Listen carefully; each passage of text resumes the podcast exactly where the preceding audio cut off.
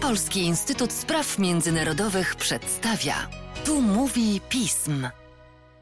Tu mówi pism, a ja nazywam się Tomasz Zając. Jestem analitykiem do spraw Unii Europejskiej w Polskim Instytucie Spraw Międzynarodowych i witam Państwa w kolejnym odcinku Depeszy Pism, naszym copiątkowym podcaście, w którym razem z analityczkami i analitykami naszego instytutu rozmawiamy na temat ważnych wydarzeń mijającego tygodnia. W dzisiejszej depeszy usłyszą Państwo o nowym prezydencie Argentyny, Mnóstwo Argentyńczyków było sfrustrowanych sytuacją, rozczarowanych rządem, więc taki kandydat z takimi radykalnymi pomysłami, to trzeba przyznać, miał szansę na sukces.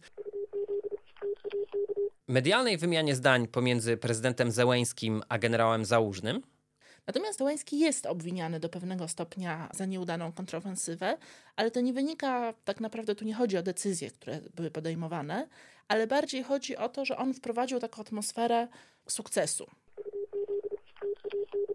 oraz o zwolnieniu i szybkim przywróceniu na stanowisko Sama Altmana, prezesa OpenAI. cała ta historia, o której mówimy, czyli to przywrócenie Altmana w ciągu kilku dni, była spowodowana tym, e, że w OpenAI nastąpił właściwie otwarty bunt pracowników w stosunku do zarządu. Depesza pism.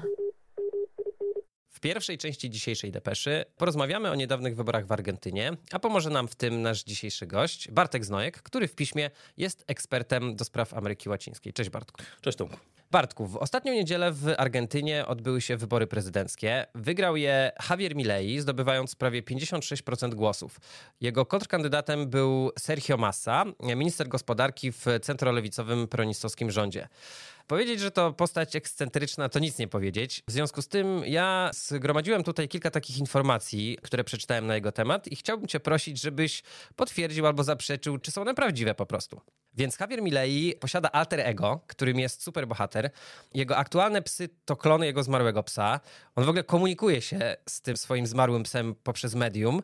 Chce zlikwidować bank centralny w swoim kraju, zamienić argentyńskie peso na dolara. Czy to są wszystko prawdziwe informacje na temat tego człowieka? Tak, to są prawdziwe informacje i to jest tylko część tej historii, bo no, chodzi tutaj jeszcze fascynacja zespołem Rolling Stones, epizod wokalisty w zespole, który był hołdem dla Rolling Stonesów, kariera bramkarza w drużynie piłkarskiej, czy też przezwisko El Loco, czyli wariat lub szaleniec w szkole. Jest to postać ewidentnie ekscentryczna. Natomiast no, czym ten człowiek się zajmował w swoim życiu wcześniej? I czy wybór takiej osoby na prezydenta Argentyny, czy to jest zaskoczenie dla osób, które obserwują politykę argentyńską? Milei urodził się w 1970 roku i można powiedzieć, że jest przede wszystkim ekonomistą. Ma wykształcenie w tym kierunku.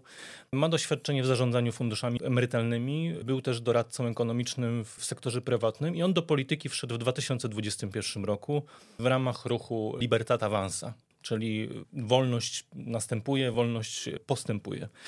I jego doświadczenie w polityce jest krótkie, natomiast on dał się poznać jako barwny komentator sytuacji politycznej i gospodarczej w Argentynie. Jeżeli mogę zapytać go, czyli przed tym 2021 rokiem, tak? Był tym komentatorem. Tak, tak. I jego ekspresja, krzykliwość była czymś, co bardzo rozpropagowała jego markę i była powodem, że był zapraszany do różnych mediów.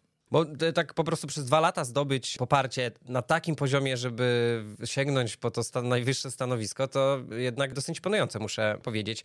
Ale to powiedz w takim razie właśnie, skoro on był takim, jak rozumiem, jakoś tam rozpoznawanym komentatorem, to czy to było zaskoczenie, że on zdobył takie poparcie i ktoś z takimi poglądami, że wygrał wybory prezydenckie?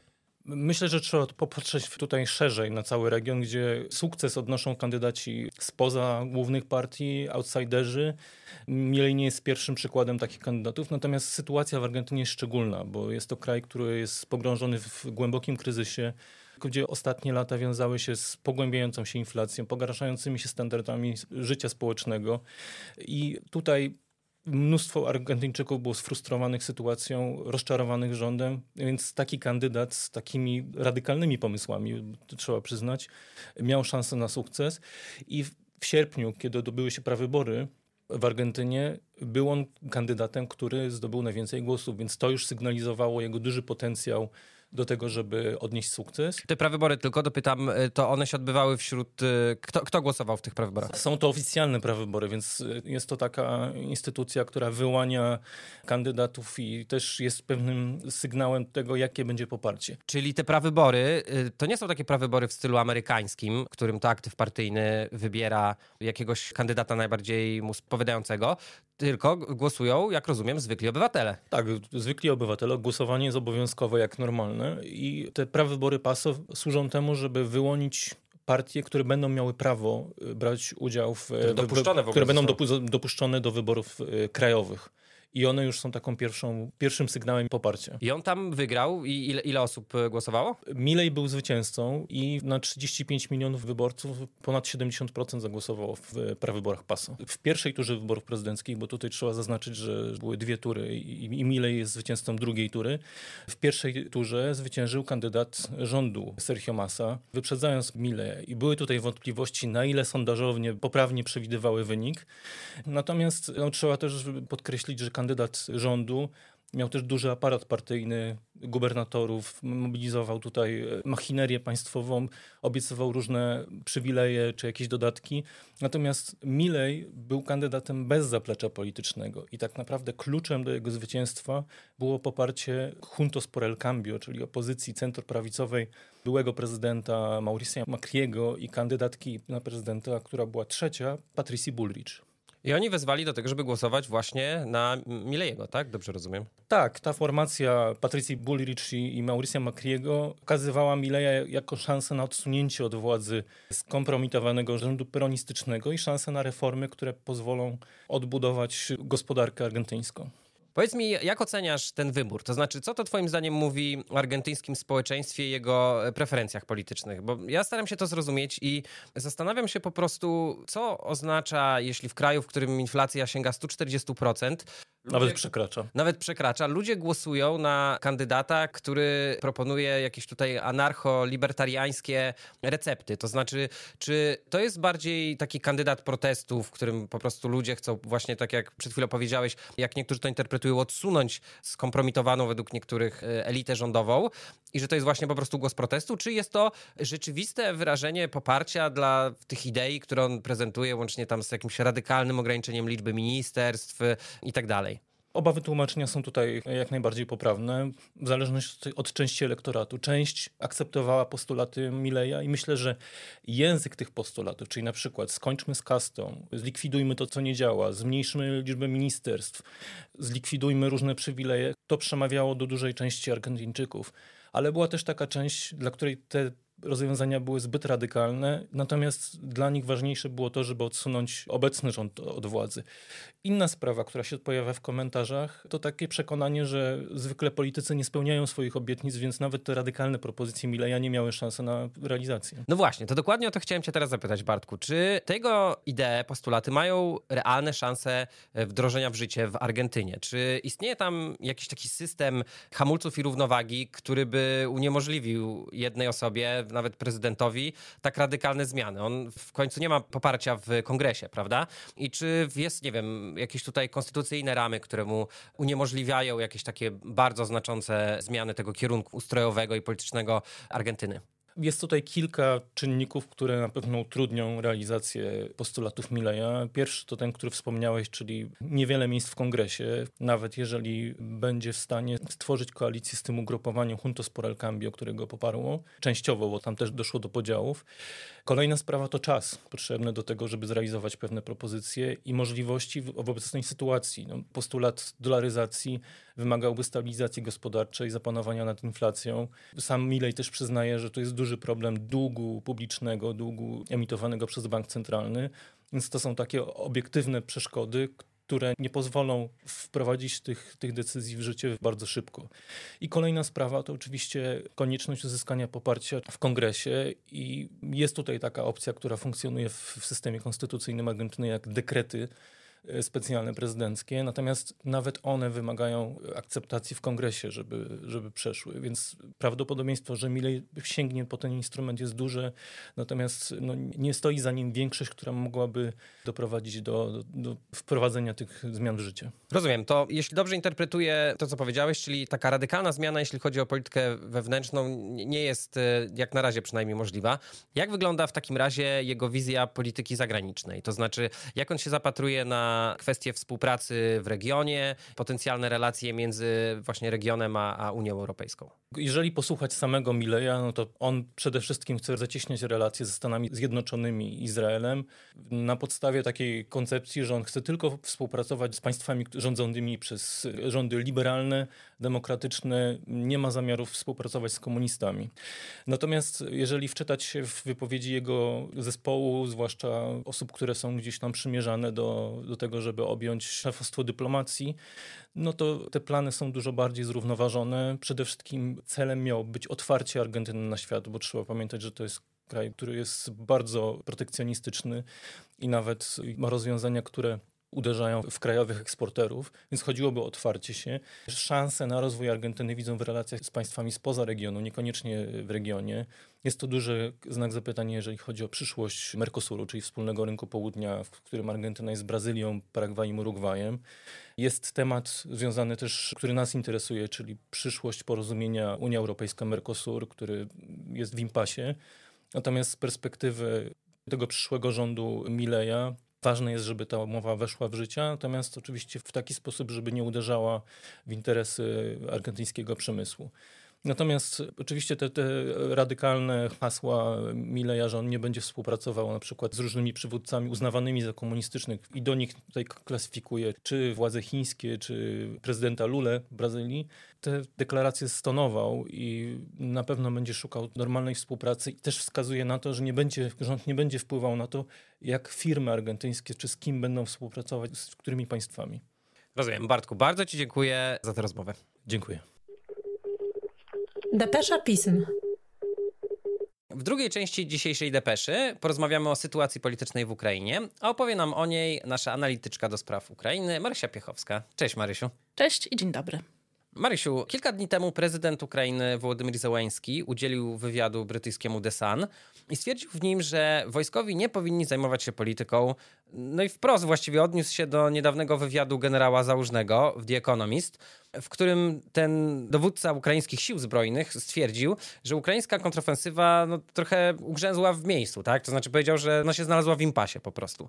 No i Zełański z jednej strony troszkę zaczął tutaj krytykować jakieś zapędy polityczne, bo tak to wydaje mi się jest interpretowane przez niektórych właśnie generała Załużnego i dodał też, że w ogóle jeśli chodzi o morale, to nie ma żadnego impasu. Próbując, wydaje mi się, w jakiś sposób y, też właśnie kontrować te opinie, które bądź co bądź w poczytnym i takim opiniotwórczym piśmie, jakim jest The Economist, y, wyraził właśnie dowódca ukraińskich sił zbrojnych.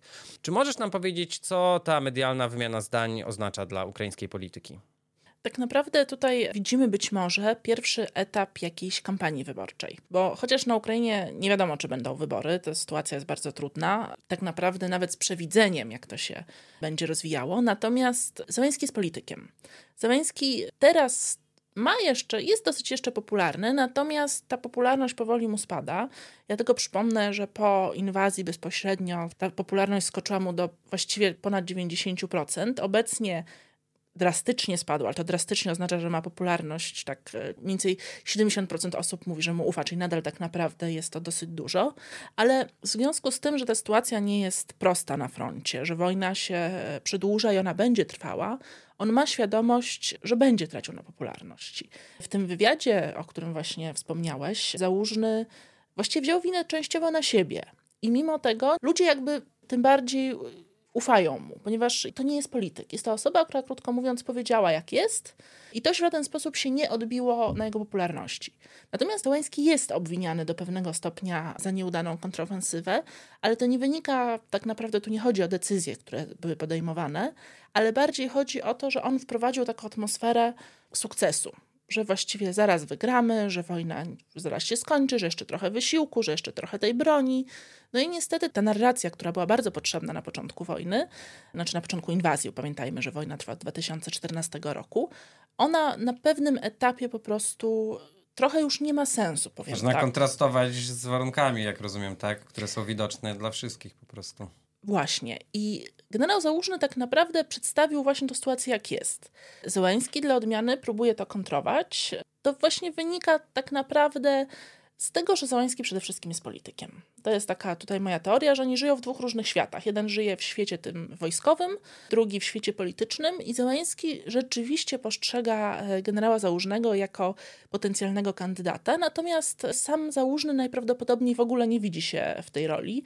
Być może są wokół niego ludzie, którzy bardzo by chcieli, żeby był potencjalnym kandydatem na stanowisko prezydenta, natomiast on sam takich ambicji jak na razie... Nie, nie było, jak rozumiem, tak? Jakichś jego, nie wiem, wypowiedzi, które by na to wskazywały, albo jakieś, nie wiem, między wierszami jakiegoś, jakiejś sugestii, bo jakby moja interpretacja też jest taka, że Załęski potraktował to jako jakąś wypowiedź polityczną i on w tym wywiadzie dla The Sun mówi, tak, że jakby no hierarchia jest tutaj jasna, tak, i w konstytucji opisana, w ogóle w czasie wojny to to jest ewidentne, tak, jest jeden kapitan, on wydaje główne rozkazy, on mówi w jakim kierunku zmierzamy i no nie można można tego podważać. I tak to trochę zinterpretowałem, że Załęski potraktował tę wypowiedź Załużnego jako jakiś rodzaj, no, no nie wiem, jakby podważania troszkę tego, tego nie, nie wiem, czy głównego kierunku, czy też głównej interpretacji tego, co się dzieje, tak? Czy uważasz, że to jest nadinterpretacja ze strony Załęskiego, że to jest jakaś polityczna wypowiedź? I czy właśnie Załużny tego rodzaju jakieś, czy między wierszami, czy wprost deklaracje składał?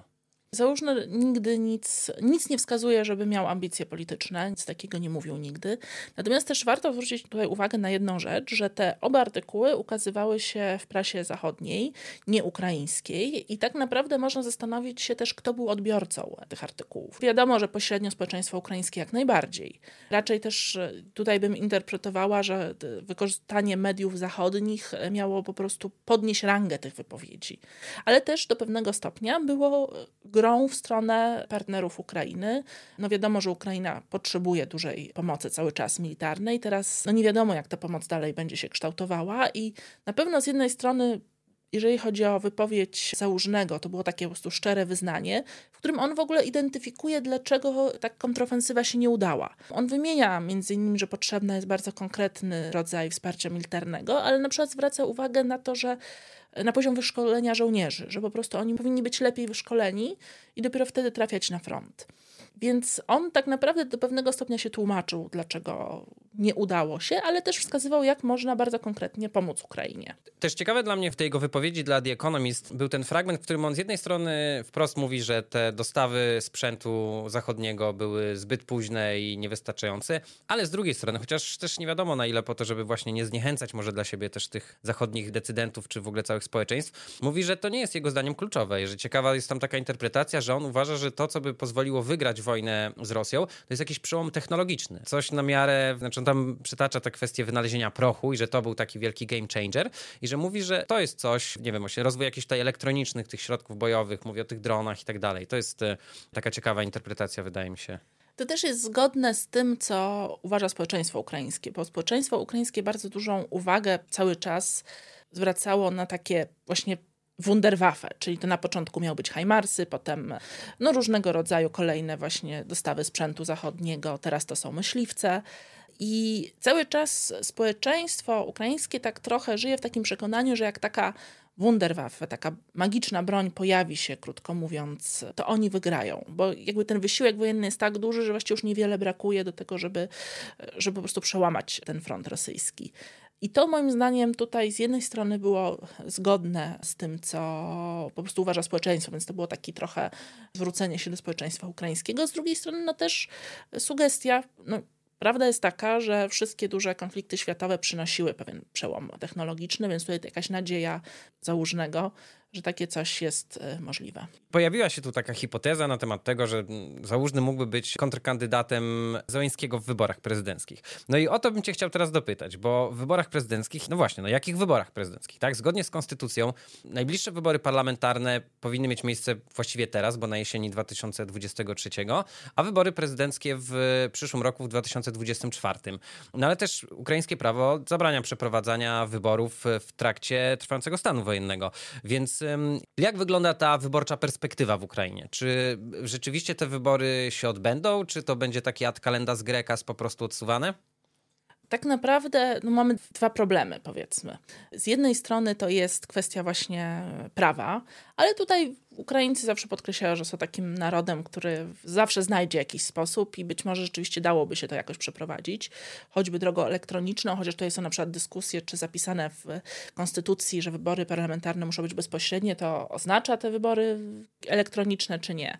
A z drugiej strony, no właśnie, więc mamy tę kwestię całą prawodawczą, co być może byłoby do zrobienia. A z drugiej strony mamy po prostu kwestie techniczne. Bo tak, mamy uchodźców i wewnętrznych, i tych, którzy są za granicami Ukrainy. Mamy żołnierzy, którzy walczą cały czas. Y, dla nich też, też powinni mieć możliwość tak, oddania głosu. Nawet. Dokładnie. Oni, no, tak nie mamy żadnych aktualnych spisów wyborców. A co z osobami, które znajdują się na terenach okupowanych? No, są to często osoby, które mimo tego, że znajdują się w bardzo trudnej sytuacji, one cały czas walczą o swoją ukraińskość. No, mamy tutaj wielki szereg problemów. No, przypomnijmy sobie ostatnie wybory w Polsce jak te kolejki, które były prawda, przed naszymi placówkami.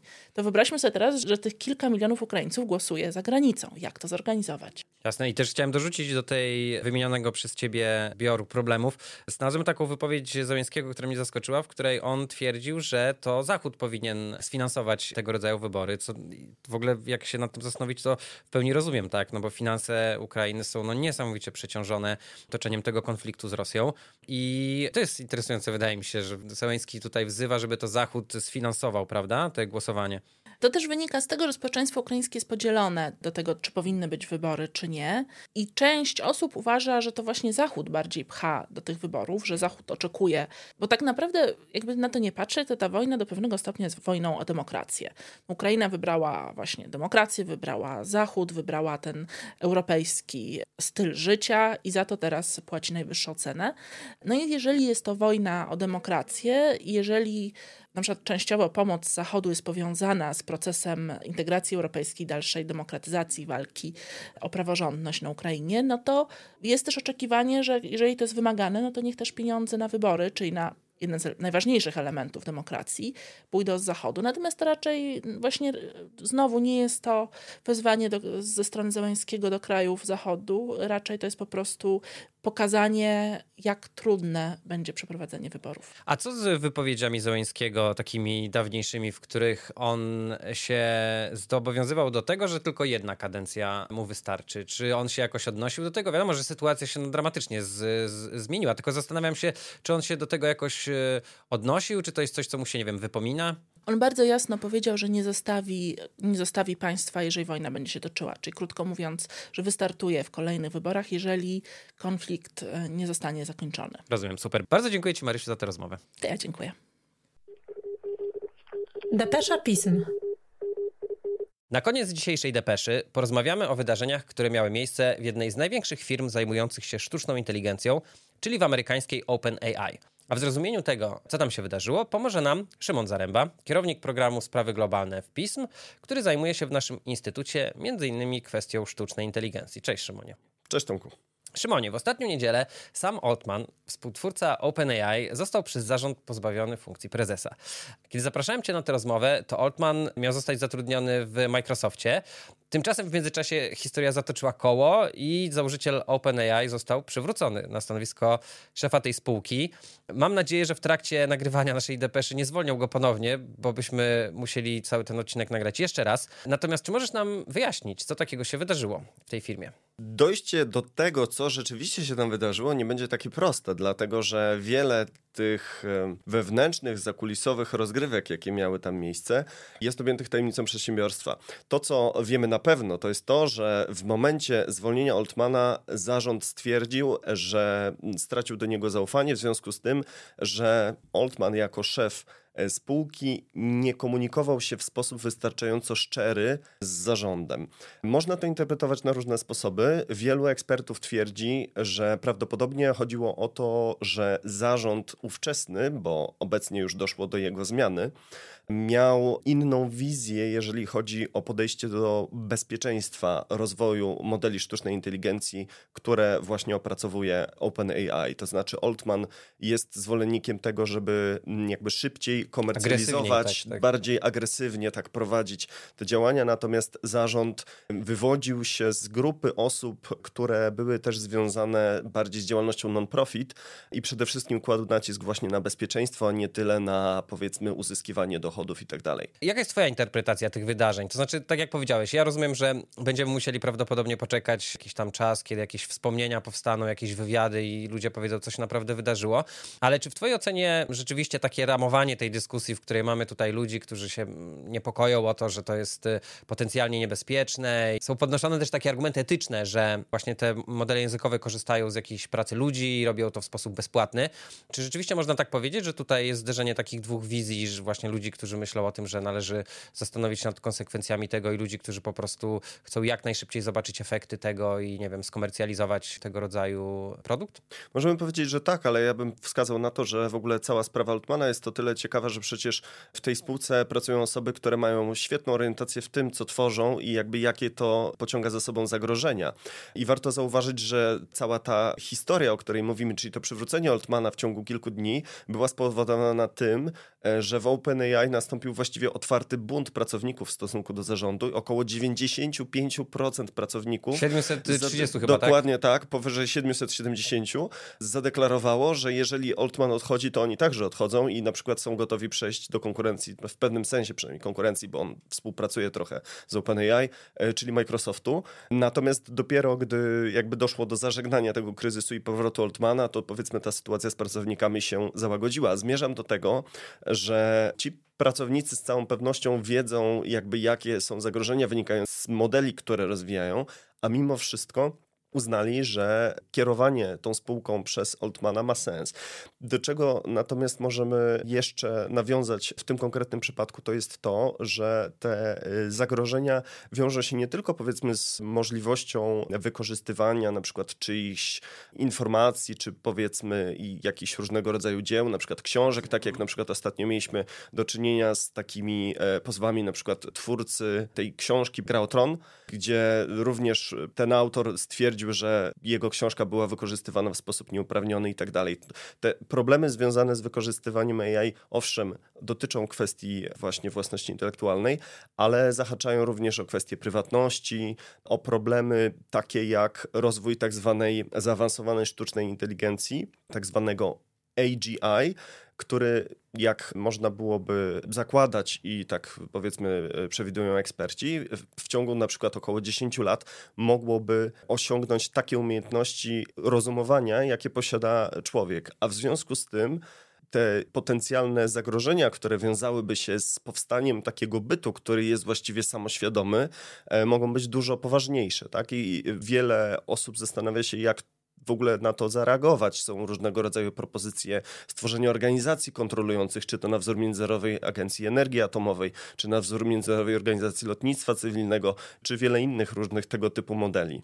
To y, tytułem polemiki tylko. Wydaje mi się, że pogląd, że jesteśmy w stanie stworzyć sztuczną inteligencję, która będzie jakoś tam w przybliżeniu, nie wiem, zdolna wykonywać procesy takie jak e, ludzki umysł, no to ten pogląd wydaje mi się kontrowersyjny. Jest taka e, książka Meredith Broussard, e, nazywa się Artificial Unintelligence, czyli sztuczna nieinteligencja, w której ona właśnie w bardzo taki ciekawy sposób argumentuje, że to jest jakby tak czysto technicznie nie, do zrobienia, w tym sensie, że to są tylko algorytmy, które przetwarzają dane i i jakby ta sztuczna inteligencja jest tak silna, jak dobre są dane, którymi ją nakarmimy. I że to jest tylko statystyczne przetwarzanie danych, więc nie można tak naprawdę jakby założyć, że ten algorytm będzie nagle sam się uczył, sam się udoskonalał i tak dalej. Chociaż jest to oczywiście tylko jeden z poglądów, ale e, kto wie, może kiedyś o tym porozmawiamy w tym naszym dłuższym formacie e, Fokus Pism. Przechodząc natomiast do następnego pytania, chciałbym cię zapytać, do jakich innych zastosowań wykorzystuje się sztuczną inteligencję poza modelami językowymi?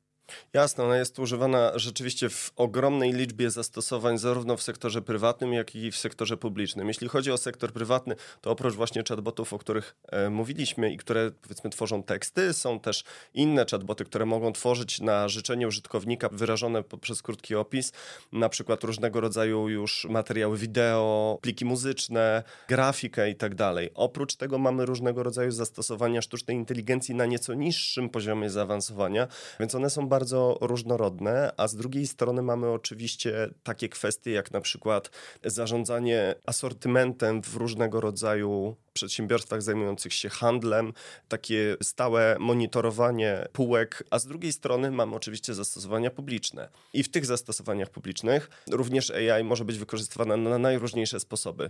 Chociażby jest bardzo powszechne, zwłaszcza w Chinach, do rozpoznawania twarzy i powiedzmy identyfikacji różnego rodzaju osób, także właśnie czasem trochę zagrażającej na przykład prawom obywatelskim. Może być wykorzystywana do monitorowania i śledzenia, analizowania ruchów zwierząt na przykład migrujących. To są najróżniejsze zastosowania, oczywiście te w ramach infrastruktury, chociażby na bieżąco monitorowanie i wykrywanie, jakie są potencjalne możliwości na przykład przecieków, jeżeli chodzi o rurociągi czy innego rodzaju instalacje, również jest obecnie stosowane. Mówi się o tym, że może zostać w przeciągu kilku, czy też powiedzmy dziesięciu lat zastąpione chociażby przygotowywanie różnego rodzaju uzasadnień do wyroków sądowych, czy do decyzji administracyjnych, co znacząco skracałoby na przykład pracę sędziów czy urzędników. Bardzo dziękuję Ci, że nam nakreśliłeś tak kompleksowo ten e, zakres tego, jak może być używana sztuczna inteligencja, bo chciałbym teraz połączyć właśnie te dwie kwestie, o których dzisiaj mówiłeś. W Depeszy staramy się odbijać od jakiegoś bieżącego wydarzenia, żeby spojrzeć na nie tak trochę głębiej i bardziej analitycznie. I to właśnie chciałbym teraz zrobić, ponieważ z jednej strony mówisz o tym, jak szerokie jest, e, może być, jest już teraz i będzie jeszcze większe prawdopodobnie zastosowanie sztucznej inteligencji, a z drugiej strony właśnie na początku e, mówiliśmy o tym, co się wydarzyło w OpenAI i wydaje mi się, że te wydarzenia uświadomiły bardzo wielu osobom, jak bardzo te firmy, które no decydują o tym, jak te algorytmy działają, jakie jest ich wykorzystanie, jak bardzo są podatne na jakieś takie no, bardzo proste rzeczy, tak? Konflikty personalne, jakaś różnica w wizji, kwestie jakieś takie aksjologiczne, różnice wartości i że zostawienie tych kwestii, że tak powiem kolokwialnie, na żywioł jest y, jakoś tam niebezpieczne. Więc wydaje mi się, że świadomość tego, że, że nie można tego zostawić do swobodnego rozwoju jest dosyć duża i może te wydarzenia wokół OpenAI to zwiększą. I są przygotowywane, a nawet weszły w życie regulacje, zarówno w Europie, jak i w Stanach Zjednoczonych, które starają się właśnie jakoś odpowiedzieć na to wyzwanie, które tutaj naszkicowałeś. I czy możesz nam powiedzieć o tym, jak to wygląda y, w powiedzmy szeroko rozumianym Zachodzie? E, jeżeli chodzi o te rozwiązania, to oczywiście liderami są Unia Europejska i Stany Zjednoczone. Tutaj mamy do czynienia w ostatnim czasie z takim dość zaskakującym zwrotem akcji, dlatego że Unia Europejska dużo wcześniej zaproponowała swój AI Act, który ma na celu stworzenie takiego powiedzmy szerokiego parasola, który pozwoliłby uregulować różne zastosowania AI takimi stosunkowo ogólnymi normami. Natomiast e, Stany Zjednoczone przez długi czas skupiały się raczej na samoregulacji. Spółki rozwijające AI w przypadku amerykańskich spółek są to zdecydowanie liderzy w ogóle całego rynku. Twierdziły, że są właśnie w stanie same rozwiązać różnego rodzaju problemy, umówić się na pewne rozwiązania, które będą bezpieczne dla ludzi, będą korzystne dla sektora i tak dalej. W pewnym momencie jednak Stany Zjednoczone doszły do wniosku, jak pokazuje to właśnie ostatnie dosłownie dwa czy trzy tygodnie, że taka samoregulacja nie jest do końca skuteczna i również ten przykład, o którym wspomniałeś, czyli przykład Altmana i tej całej sprawy OpenAI, pokazuje, że w grę wchodzą różne interesy, też na przykład no, kierowanie się przede wszystkim zyskiem przez spółki nie zawsze idzie w parze z zapewnieniem odpowiedniego poziomu bezpieczeństwa.